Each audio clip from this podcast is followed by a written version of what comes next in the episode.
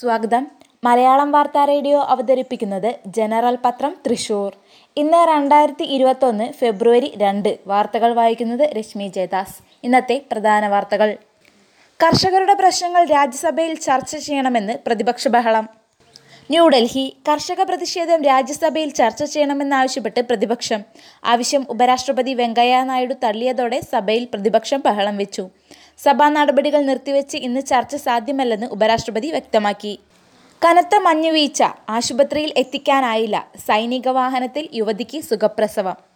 ന്യൂഡൽഹി കനത്ത മഞ്ഞുവീഴ്ചയെ തുടർന്ന് വഴി അടഞ്ഞതിനാൽ കൃത്യസമയത്ത് ആശുപത്രിയിൽ എത്താൻ കഴിയാതിരുന്ന സ്ത്രീ സൈനിക വാഹനത്തിൽ പ്രസവിച്ചു ജമ്മു കാശ്മീരിലെ കുപ്വാരയിലാണ് സംഭവം സൈനിക വാഹനത്തിൽ പ്രസവിച്ച യുവതിയെ പിന്നീട് ആശുപത്രിയിലേക്ക് മാറ്റി വട്ടപ്പാറ വളവിൽ ലോറി മറിഞ്ഞ് രണ്ടു പേർ മരിച്ചു മലപ്പുറം ദേശീയപാത അറുപത്താറ് വളഞ്ചേരി വട്ടപ്പാറ വളവിൽ ലോറി മറിഞ്ഞ് രണ്ടു മരണം വാഹനത്തിന്റെ ഡ്രൈവർ ശബരി എന്ന മുത്തുകുമാറും സഹായി അയ്യപ്പനുമാണ് അപകടത്തിൽ മരിച്ചത് അടൂരിൽ ഏഴു വയസ്സുകാരനെ അച്ഛൻ ചട്ടുകം വെച്ച് പൊള്ളിച്ചു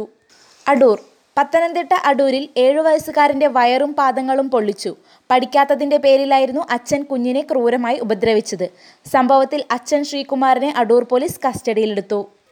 പത്രിക ഓൺലൈനായി സമർപ്പിക്കാം തപാൽ വോട്ട് എത്തിക്കാൻ പ്രത്യേക ടീം തിരുവനന്തപുരം പത്രിക ഓൺലൈനായി സമർപ്പിക്കാമെന്നതടക്കം നിയമസഭാ തെരഞ്ഞെടുപ്പിന് പുതിയ മാറ്റങ്ങളുമായി മുഖ്യ തെരഞ്ഞെടുപ്പ് ഓഫീസർ തപാൽ വോട്ട് എത്തിക്കാൻ പ്രത്യേക ടീം എന്നതടക്കം വേറെയും നിർദ്ദേശങ്ങളുണ്ട് ബി ജെ പി ദേശീയ അധ്യക്ഷൻ ജെ പി നദ്ദ നാലിന് തൃശൂരിൽ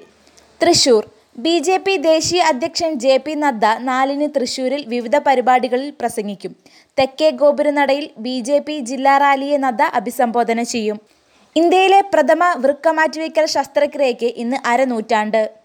കൊച്ചി ഇന്ത്യയിലെ ആദ്യത്തെ വൃക്കമാറ്റിവയ്ക്കൽ ശസ്ത്രക്രിയയുടെ സുവർണ ജൂബിലി ദിനമാണിന്ന് ഇന്ത്യയിൽ ആദ്യമായി വൃക്കമാറ്റിവയ്ക്കൽ നടന്നത് ആയിരത്തി തൊള്ളായിരത്തി എഴുപത്തൊന്ന് ഫെബ്രുവരി രണ്ടിന് വെല്ലൂരിലെ ക്രിസ്ത്യൻ മെഡിക്കൽ കോളേജിലാണ് ട്രംപിൻ്റെ മരുമകന് സമാധാന നോബലിന് നാമനിർദ്ദേശം ഓസ്ലോ യു എസ് മുൻ പ്രസിഡന്റ് ഡൊണാൾഡ് ട്രംപിന്റെ മരുമകനും വൈറ്റ് ഹൗസ് ഉപദേശകനുമായ ജാരദ് കുഷ്ണർക്കും അദ്ദേഹത്തിന്റെ ഡെപ്യൂട്ടി അസിസ്റ്റന്റ് വി ബെർക്കോവിറ്റ്സിനും സമാധാന നൊബൈലിന് നാമനിർദ്ദേശം ഇന്ത്യയുടെ കോവിഡ് പോരാട്ടം പുതിയ മാതൃകയെന്ന് പ്രധാനമന്ത്രി ന്യൂഡൽഹി മറ്റു രാജ്യങ്ങളെ അപേക്ഷിച്ച് ഇന്ത്യ വളരെ വേഗത്തിലാണ് രാജ്യത്തെ ജനങ്ങൾക്ക് കോവിഡ് വാക്സിൻ വിതരണം ചെയ്യുന്നതെന്ന് പ്രധാനമന്ത്രി നരേന്ദ്രമോദി തരൂരിനും മാധ്യമപ്രവർത്തകർക്കുമെതിരായ കേസ് ജനാധിപത്യത്തിന്റെ അന്തസ് കീറിമുറിച്ചു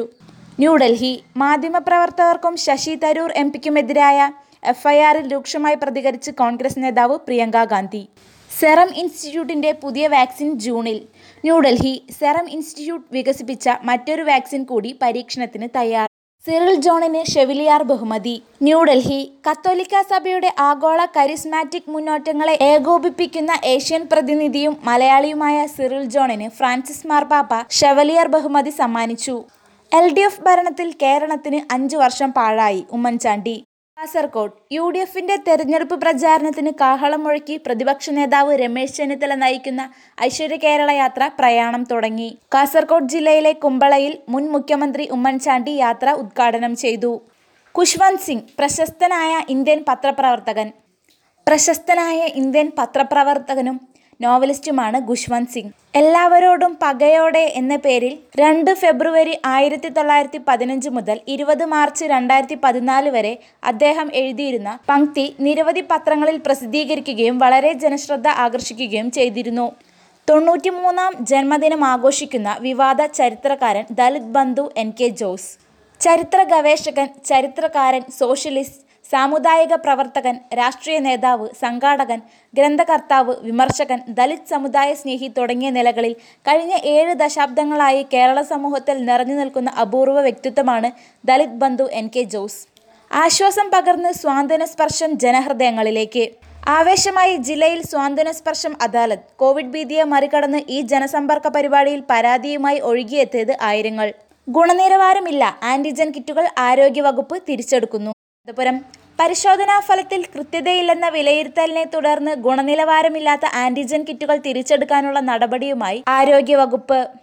വാർത്തകൾ കഴിഞ്ഞു നന്ദി കൂടുതൽ വാർത്തകൾക്കായി ഞങ്ങളുടെ വെബ്സൈറ്റ് മലയാളം യൂണിക്കോഡിലുള്ള ജനറൽ ഡോട്ട് കോം അഥവാ general dot net dot in സന്ദർശിക്കുക